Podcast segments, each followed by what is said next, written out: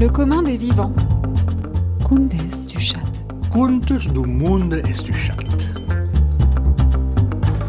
L'extraordinaire dans l'ordinaire de la vie des gens. L'histoire par celles et ceux qui la font.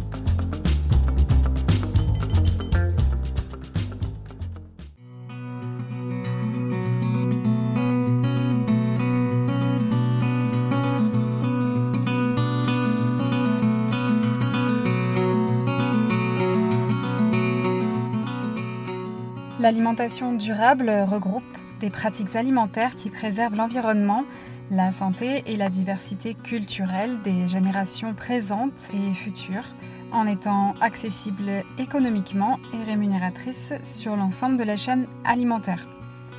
L'alimentation moderne est à l'origine d'un quart des émissions françaises de gaz à effet de serre, au même rang que le transport et le logement, d'après l'ADEME, Agence de l'environnement et de la maîtrise de l'énergie. Cette empreinte carbone se constate dans les modes de production alimentaire, l'utilisation des sols, la nourriture des animaux, la transformation, l'emballage, le transport et la distribution. Les aliments produits à partir d'animaux sont ceux qui émettent le plus de gaz à effet de serre. Pour info, pour 1 kg de viande bovine produite, c'est 99,5 kg de gaz à effet de serre émis, selon une étude du journal Science parue en 2018. Ce bilan carbone serait moins la conséquence du transport de ces aliments que l'utilisation d'engrais pour les cultiver et la production de méthane des bovins. Dans une perspective de réduction des gaz à effet de serre, il s'agit de questionner la nature des aliments produits et la méthode employée pour les produire. Les études montrent que les aliments d'origine végétale sont moins générateurs de gaz à effet de serre, inférieurs à 3 kg pour les fruits et légumes de saison. Bon, par contre, j'ai déchanté quand j'ai vu que le chocolat noir se situait juste derrière la viande bovine avec 46,7 kg émis pour 1 kg produit. Bon bah, je vais m'appliquer à trouver un autre antidépresseur alimentaire alors. Hein. si vous avez des suggestions, euh, faites-moi signe. Bon, revenons à nos aliments végétaux. Leur faible impact environnemental les font appartenir à l'alimentation durable. Lorsqu'on les achète localement, on soutient des paysans et des paysannes. C'est le principe du circuit court qui est un circuit de distribution comprenant au maximum un intermédiaire entre le producteur et le consommateur. Il s'inscrit dans les enjeux de l'alimentation durable et dans le mouvement agricole, paysan et citoyen de révision des modes de production et de consommation.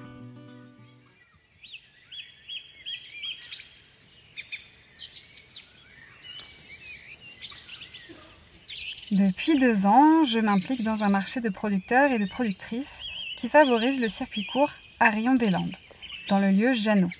C'est là que j'ai rencontré Dame d'épices. Anaïs, de son prénom, est une passionnée du végétal et des nombreuses relations entre les humains et les plantes. Depuis quelques années, elle se concentre sur le champ alimentaire puisqu'elle a choisi de vendre des épices dans les Landes. Anaïs, quand elle parle des épices, elle est transportée. Elle vous embarque dans un monde chatoyant, aux saveurs infinies. Elle transmet généreusement son savoir ethnobotanique et bref, j'étais conquise et j'ai voulu lui donner la parole pour que les épices envahissent vos sens.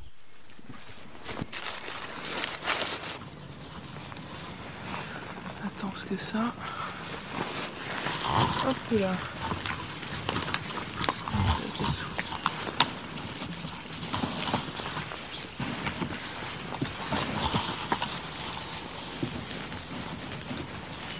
Là. Alors euh, à la base, en fait, moi le jardin c'est toute ma vie. C'est euh, les plantes, c'est toute ma vie. Hein, depuis toute petite. Euh.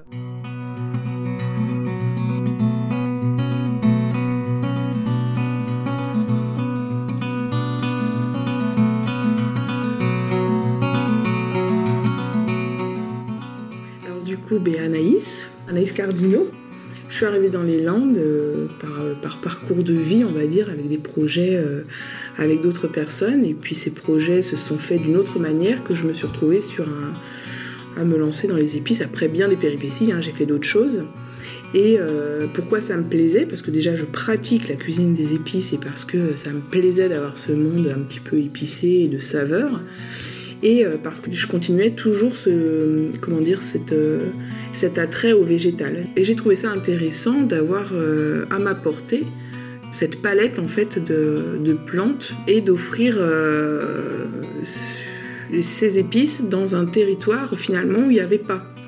Mais c'était quand même un territoire où s'il fallait se relancer et recréer sa vie, euh, après des bouleversements et pour recréer un, parcours, et ben, je me suis dit, je vais rester dans les Landes puisque finalement il y a tout à faire. Et du coup, j'ai continué et j'ai lancé cette petite entreprise des épices.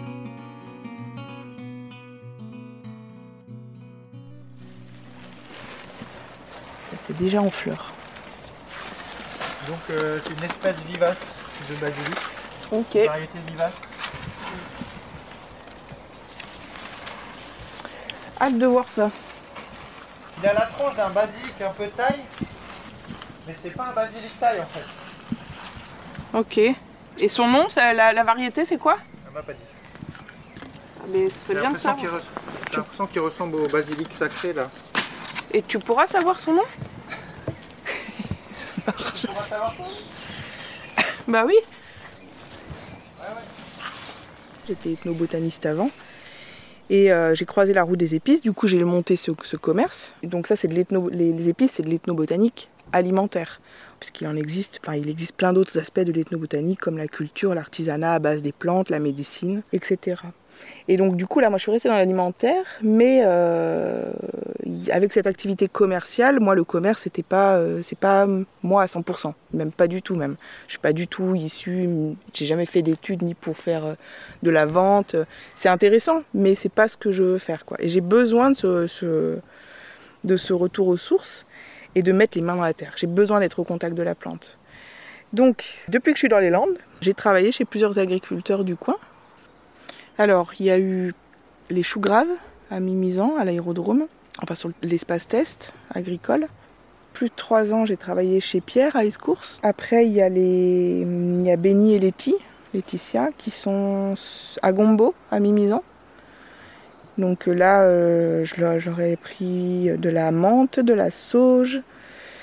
Puis après, il y avait les, il y a le romarin aussi, qui vient de, des Bénico, mais là du coup quartier Archus à Mimizan, chez euh, Nico et Lila.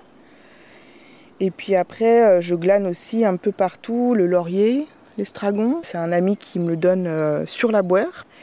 Et après, j'ai quelqu'un aussi dans son jardin qui m'approvisionne en citronnelle, un particulier.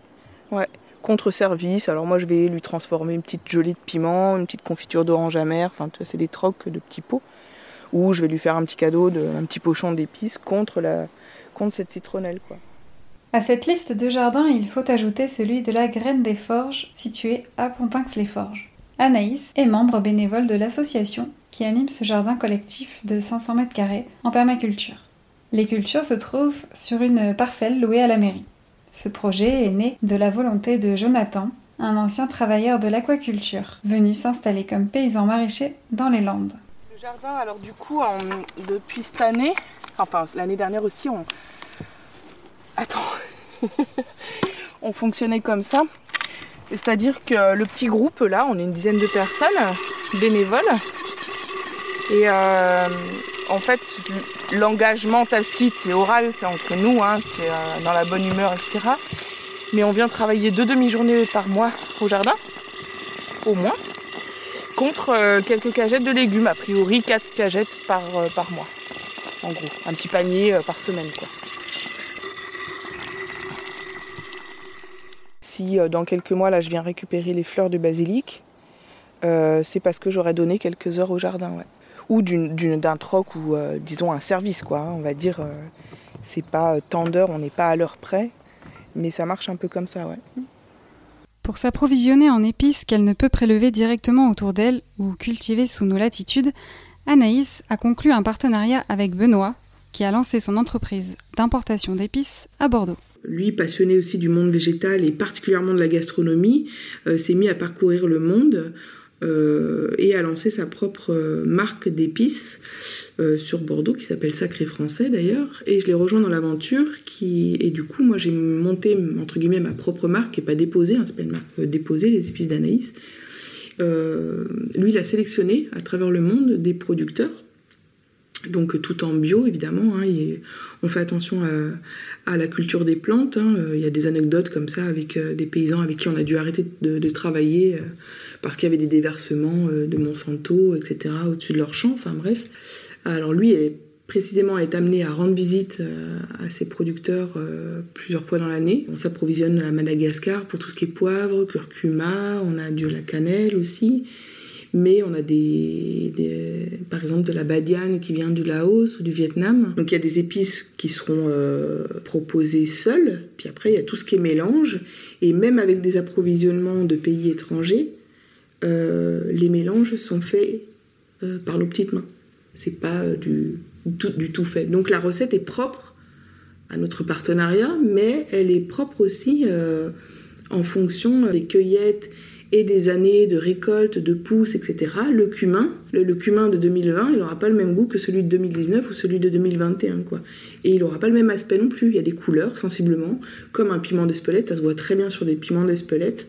Euh, ils seront plus... Euh, euh, vermeil ou plus. Euh, le, rouge sera un petit peu plus violacé, un peu plus carmin, ça dépendra, il y aura des nuances, comme le cumin qui aura des notes un petit peu plus de vert ou de, un petit peu plus d'acidulé. Donc il y a des variations de saveur, de texture, de qualité, de, de terroir, et tout ça se ressent même dans une plante déshydratée et même dans une plante mixée et réduite en poudre. S'il me fait des jolies fleurs, a priori oui si c'est comme le purple. Après, le purple fait des. Comme le basilicta, il fait des fleurs un petit peu moins denses. Comment dire L'inflorescence est un peu moins dense, tu vois là. je sais pas si t'as déjà vu. Sur les, les Genovese. Tu vois, sur le, sur le grand vert, en fait, le basilic, celui que les gens connaissent le plus, les fleurs, elles sont beaucoup plus denses. Mais là, j'ai déjà récolté euh, une première partie des fleurs. On les verra à la maison tout à l'heure. C'est pas beaucoup, hein, ça, c'est quand même une toute petite partie de la récolte de fleurs, quoi mais c'est déjà ça de prix. Et t'en fais quoi des fleurs de basilic? Et bien après je les intègre dans mes herbes de Provence. Mes herbes de Provence où je mets 4 plantes plus du basilic. Romarin, thym, sarriette, origan et un peu de surplus de basilic. Basilic c'est pas euh, obligatoire, mais c'est la petite touch euh, des épices d'anaïs quoi. Alors, là, donc on fait 1 sur 2 tu peux les mettre et en face, ça sera en quinconce.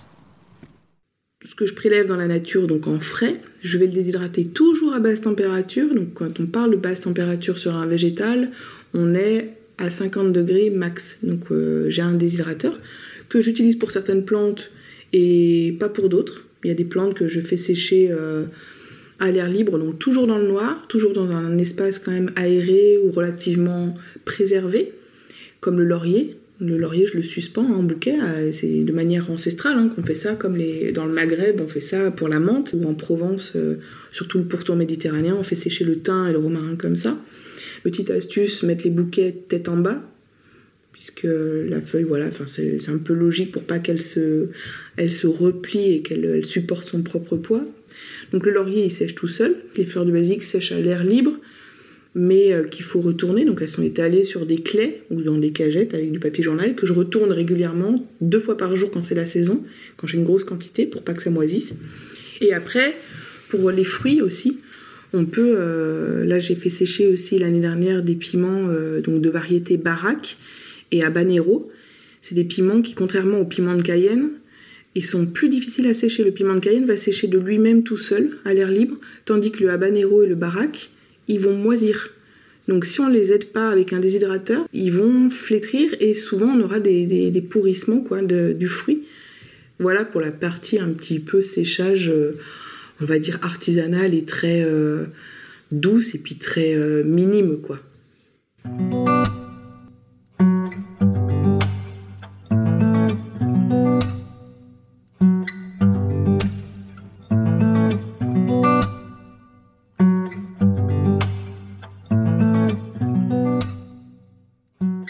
Déjà, il y a quand même des grands classiques. Les garam masala ou les ras il faudra quand même qu'il y ait des bases. On peut pas partir euh, non plus. Il y a des dominantes, en fait, d'épices. Donc là, il y a quand même des recettes.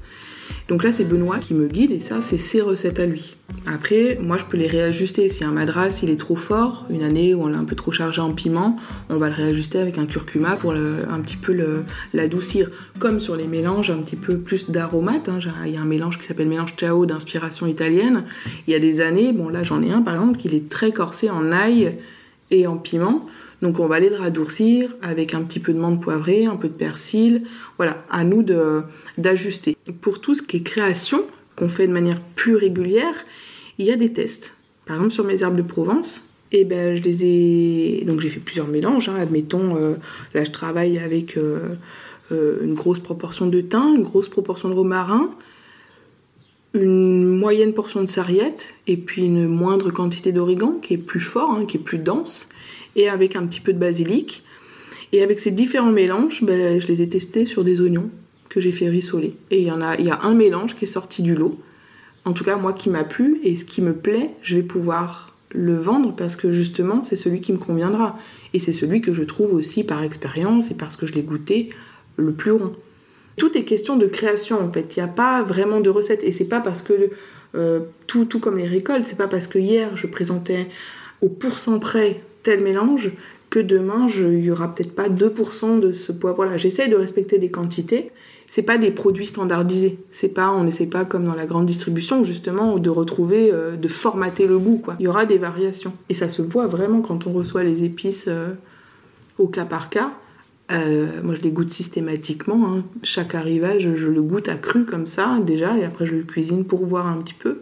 Et le goût, c'est un sens merveilleux parce que ça nous indique euh, beaucoup de choses. Et il y a plein de petites variations. Et plus on goûte, mais plus le goût, eh ben, il, s'affine, en fait, finalement. On a une palette, en fait, de... C'est un sens qui se développe comme un autre, quoi. C'est sans fin, c'est sans fin. c'est de la création tout le temps, tout le temps. Écouter Anaïs parler des épices m'a ouvert l'appétit. Je lui ai alors demandé de nous improviser une recette sur l'instant. En gros, dans le sens de la recette, j'aurais torréfié un peu de coriandre, des graines en graines. Je vais faire sauter mon chou euh, pak choi euh, dans euh, l'huile de sésame avec un petit peu de gingembre et je vais ajouter une cuillère à soupe de soyou, donc de, la, de la saumure de soja. Donc c'est très salé, il faut pas saler après. Et là, je vais ajouter, comme à la, à la façon d'un wok, en fait, je vais ajouter mes germes de curcuma. La préparation, elle est al dente à la fin. hein. Il faut pas partir dans des cuissons, euh, mais juste sauter comme ça. Et alors, ça fait un accompagnement euh, dingue, en fait. Et on peut même partir euh, sur des, des poireaux faits comme ça. Juste émincés, ou si on veut faire une préparation d'oignons, comme ça.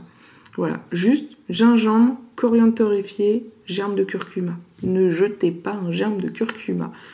Surtout pas, ça se mange, ça se consomme comme un légume en fait. Voilà, ma petite recette du jour à l'impro comme ça. Cet attrait à la cuisine, ça a été euh, euh, depuis toujours, hein, euh, d'aller chercher toutes les petites recettes, ou surtout les alliances. D'ailleurs, je peux te montrer un petit carnet, que, j'en ai deux, c'est un petit peu... un petit peu poussiéreux. Tout ça, tous les petits post-it, tous les petits papiers, tous ces carnets, c'est que des alliances de goût. J'ai des bouts de recettes ou des, des choses que j'extrais des recettes depuis toujours. C'est une collection de, plein de choses, soit qui me parlent, soit que les gens ont fait, qui me plaît, ou que je ressens, ou en tout cas quelque chose qui va me faire partir sur quelque chose. Et après, de par les voyages, je, me suis aperçue que euh, j'ai quand même un peu voyagé pendant plus de 10 ans et que j'ai toujours été à la recherche de et de la gastronomie. Donc c'est ce qui m'a guidée aussi. J'ai pas choisi mes pays euh, pour rien. Hein, j'ai pas été aux États-Unis pour, être sincère, mais euh, très très attirée par euh, cuisine euh, asiatique ou africaine, etc. Et je me suis toujours retrouvée dans les cuisines, souvent avec des femmes, hein, à comprendre les processus de cuisson, les, alliances, l'usage des plantes, etc. et notamment les épices. Et donc ça allait de soi de proposer des ateliers culinaires. Et c'est là que ça se complique un petit peu, parce que euh, nous sommes dans un territoire quand même euh, rural, et dans lequel euh, on ne peut pas forcément proposer des ateliers culinaires tarifés au, même, prix que dans les grandes, métro... enfin, les, grandes villes. quoi. Et donc pour s'y retrouver sur ces ateliers culinaires, il, faudrait quand même soit proposer des, des tarifs qui ne se pratiquent pas dans ce territoire, soit il faudrait que je trouve un moyen pour que les gens s'y retrouvent et que ce soit aussi euh, encadré. Parce qu'en termes de micro-entreprise, euh, c'est clairement un problème d'URSSAF. Hein. L'URSSAF te prélève beaucoup trop sur de la prestation de service et ça devient euh, plus rentable. Et donc l'idée, ça serait plutôt de, de monter une association. Ce serait bien d'avoir un lieu dédié à ça, comme un atelier justement de transformation des plantes. Il faudrait que tout soit rassemblé, quoi. Qu'on ait un lieu où, alors, euh, est-ce que ça serait une petite cabane? Est-ce que ça serait un jardin couvert? Est-ce que ça serait un local dédié à ça? Mais qu'on puisse se retrouver autour de cette transformation de plantes, ce stockage d'épices, qu'on puisse manier les épices et faire des mélanges et proposer justement ces lieux d'activité de, transformation et là vraiment de cuisine. Et le but c'est de quand même déguster et de déguster ensemble et d'avoir, euh, moi j'imagine ça un petit peu, euh, bah, une tablée quoi, une tablée un petit, enfin d'une dizaine de personnes où on puisse se retrouver, chacun y amène sa pâte aussi parce que c'est un, c'est le but c'est de c'est aussi d'échanger hein, à chaque fois, euh, même si quelqu'un a une idée, et en l'occurrence moi, que je peux proposer ben, un atelier, on va dire, admettons, euh, atelier autour des poivres. Voilà, ou atelier euh, euh, dessert, accord dessert épices ou accord épices et vin. Et puis que les gens aient un retour, ah bah tiens, moi j'utilise cet aromate-là dans cette, dans cette recette-là du quotidien, comme sur le, mon stand d'épices sur les marchés, il y, a, des gens qui vont me dire Ah bah là, euh, moi la muscade, je la mets dans ma, vinaigrette, euh, je l'émulsionne au lait, euh, ça me fait une, une recette que même mes petits-enfants ils adorent. C'est dans cette communication, parce que c'était pas gagné de lancer les épices dans les Landes c'est un territoire qui n'a pas du tout cette mixité euh, gastronomique et entre guillemets culturelle. Hein. C'est resté quand même relativement isolé de par euh, les infrastructures. On voit qu'il n'y a pas de, de train, d'aéroport et il n'y a pas de, melting pot de, de, ces horizons divers et ethniques. Et donc les épices, c'était un peu un challenge il n'y a pas que moi qui dois, parce que moi j'apprends toujours, je n'ai pas du tout euh, la science des épices, loin de là, et puis chacun a la sienne, les épices il faut qu'on se les approprie, hein. c'est une question de subjectivité, de ressenti, et du coup autour de cette tablée, de dire voilà, d'échanger et d'avoir en permanence ces, ces allers-retours d'expérience ou d'improvisation. Un petit mélange poisson, donc c'est aneth, anis, fenouil et cumin, moi je le mets dans la salade. Tu peux te mettre un peu de curcuma, curcuma et nigel avec un filet d'huile d'olive, ça va juste super bien ensemble. Je peux sortir un peu de sésame noir. Enfin, l'idée, en fait, c'est de faire un peu son assiette comme on a envie et comme on le ressent sur le moment, en fait. On n'a pas besoin des mêmes choses au même moment. Et nos envies, en fait, elles sont souvent euh, révélatrices de ce qu'il nous faut. On se dit, ah tiens, là, je me ferais bien ça. Et l'assaisonnement, ça amène la petite satisfaction du jour en fait. On va se dire ah tiens là je vais l'assaisonner, ah bah là j'ai envie de ce côté gourmand ou rond de la muscade, j'ai envie de me faire quelque chose de bien crémeux ou pas d'ailleurs avec la muscade. Euh, et, c'est ça qui va nous satisfaire. Alors évidemment que l'aliment en lui-même, il va nous satisfaire d'abord parce qu'on va manger, euh, c'est le but de manger un produit de saison, bien cultivé, c'est-à-dire bah, sans pesticides, et, forcément avec une vibration un peu d'amour, quoi.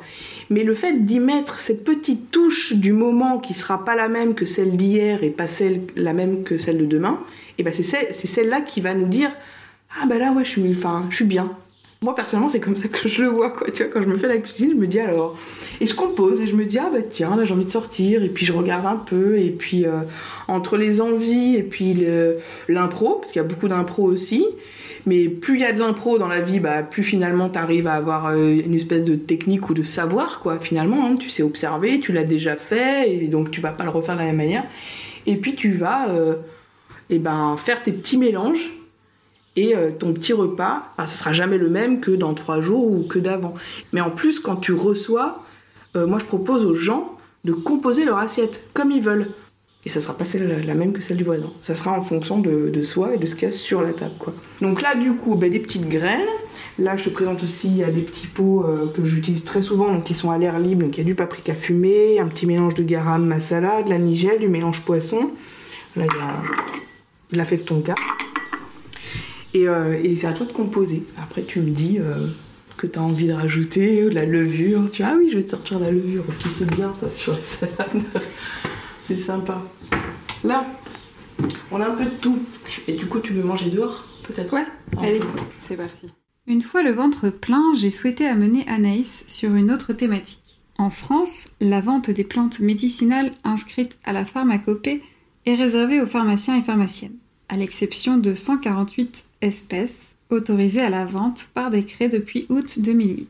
La prescription de plantes à des fins thérapeutiques est très réglementée en France. Alors, pour être vendues, ces plantes sont rangées dans la catégorie produits de bien-être. Tisane détox, élixir à l'ail des ours, huile essentielle de menthe, poivre, macérat de calendula. Pourtant, les gens gagneraient à savoir qu'il existe des plantes qui préviennent de problèmes de santé et que certaines peuvent être dans leur alimentation quotidienne. Parmi elles, les épices et aromates. Quel est le point de vue d'Anaïs sur les liens entre épices et santé? Il faut considérer une plante comme un concentré de, euh, molécules. hein. La médecine euh, moderne, alors, elle s'est inspirée du, monde végétal pour créer ces molécules, euh, tout simplement de l'aspirine. hein. C'est le- le- l'exemple le, plus connu, l'aspirine du saule pleureur, quoi, hein, clairement, parce qu'il avait les pieds dans l'eau et que ça l'empêchait d'être malade. Donc c'est un véritable vivier, le monde végétal, de molécules hyperactives, en fait. C'est des concentrés de, et de nutriments au-delà des minéraux et des nutriments et des vitamines, mais des molécules euh, ultra efficaces, euh, des molécules... euh, on parle de chimie, là, clairement. C'est clair que d'amener ces épices dans son quotidien, dans son assiette, ne serait-ce qu'une une infusion de thym, forcément contribue à se concentrer de, de bienfaits, quoi. Je pense qu'il y, a- un rythme aussi. On ne consomme pas euh, les épices de la même manière l'été que l'hiver. On ne consomme pas les mêmes. On ne les consomme pas au même moment. Euh, en hiver, on peut les consommer entre les repas. On peut faire une infusion comme on a fait à midi de, curcuma et de rondelles d'orange. Ça marche très bien, de rondelles d'orange séchées. Alors qu'en été, on les préférera peut-être en infusion froide et rafraîchissante. On les préférera sur des crudités. Plus de rassurance en hiver. On ira sur des épices chaudes comme euh, un curry chaud, un curry de madras, un peu de muscade qui amène la cannelle, des, épices qui sont rondes, qui sont chaudes. C'est des épices d'hiver qu'on ne consommera pas en été. On sera plutôt sur de la douceur ou du, du rafraîchissant comme de l'anis, du basilic qui seront beaucoup plus frais. J'étais repartie un peu bon, sur cette nigelle, etc. La nigelle, d'ailleurs, a saupoudré sur toutes les salades parce que tous les bouquins de médecine traditionnelle, depuis la nuit des temps, c'est une, une graine dont on dit qu'elle soigne tous les maux, sauf la mort. Euh, c'est un peu comme. Elle, sert un petit peu d'emblème, cette graine, la, nigelle de Damas. Parce que si on dit de ça d'une plante, c'est que toutes elles ont des bienfaits, quoi. Et il y en a qui vont un petit peu euh, stimuler euh, euh, la mémoire, il y en a d'autres qui vont stimuler la digestion. hein. On parle très bien de la, comment dire, de cumin et de la badiane, réputée pour être digestive. Après, la cannelle, les infusions de cannelle, moi j'en bois énormément. Pourquoi? Parce qu'elle régule les taux dans le sang. Donc elle va aider à réguler tous nos taux de glucides et de lipides. Évidemment qu'il y aura forcément des variations d'un individu à l'autre, mais je pense que c'est un art de vivre. Je peux avoir un, savoir qui est, euh, comment dire, euh, extrait d'un d'un livre ou d'une étude, mais avant tout, la première étude, c'est notre propre corps, notre propre sensation, notre propre ressenti, nos propres besoins. Il y a, il y a un instinct, en fait, qu'on a au final plus ou moins perdu. Alors, il n'est pas fondamentalement perdu, mais on l'a un petit peu caché, comme s'il était passé derrière un nuage, en fait. On ne sait plus trop s'en servir de ça. Il y a des modes aussi euh, qui font ressortir des vertus des plantes, comme le curcuma. Il y a, une dizaine d'années, on en a beaucoup parlé. Curcuma avec un pouvoir antioxydant phénoménal. Certes, la plante a un, un pouvoir, euh, un grand pouvoir antioxydant, mais toutes ont un pouvoir antioxydant. Tout végétal a un pouvoir antioxydant. Sinon, il ne survivrait pas. Après, moi, c'est un truc à moi, j'aime pas trop les modes. Là, c'est la mode, l'année dernière, c'était la mode de la sauge. Bon, très bien. Mais euh, la palette est assez riche pour qu'on puisse alterner euh, tous les jours sans être euh, pris dans un élan de mode. Là, je suis dégoûtée pour les salades. Je suis verte.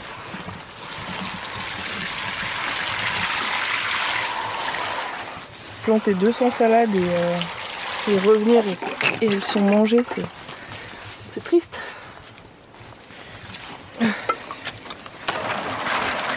Le partage avec les autres êtres vivants. C'est ça, ça, il en faut pour tout le monde, mais bon, qu'elles elles peuvent croquer une salade une fois que la salade elle est un petit peu plus grande, quoi. Mais là, quand tu vois quatre limaces sur un mini bout de feuille euh, tout petit, tout, tout chétif, tu te dis elles sont bien rusées quoi. On en refera.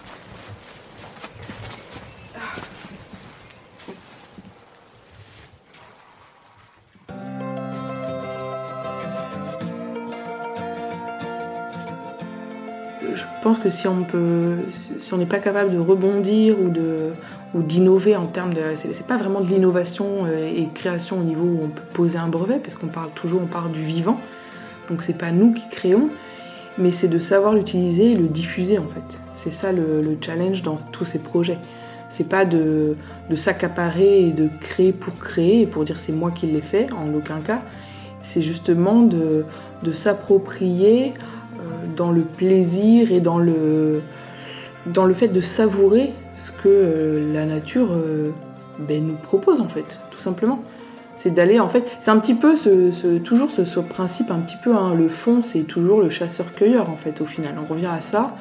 Au-delà d'un rayon de supermarché, on a un choix encore plus immense dans la nature et je parle d'une nature proche, de, de- de voir tout ça autour de nous et de, et de le partager quoi, tout simplement. C'est ça le but.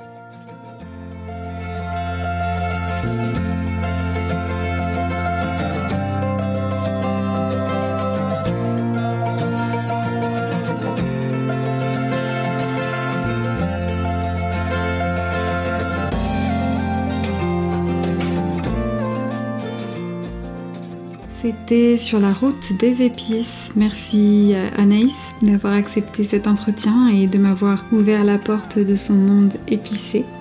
Merci également à Jonathan de l'association Graines des Forges.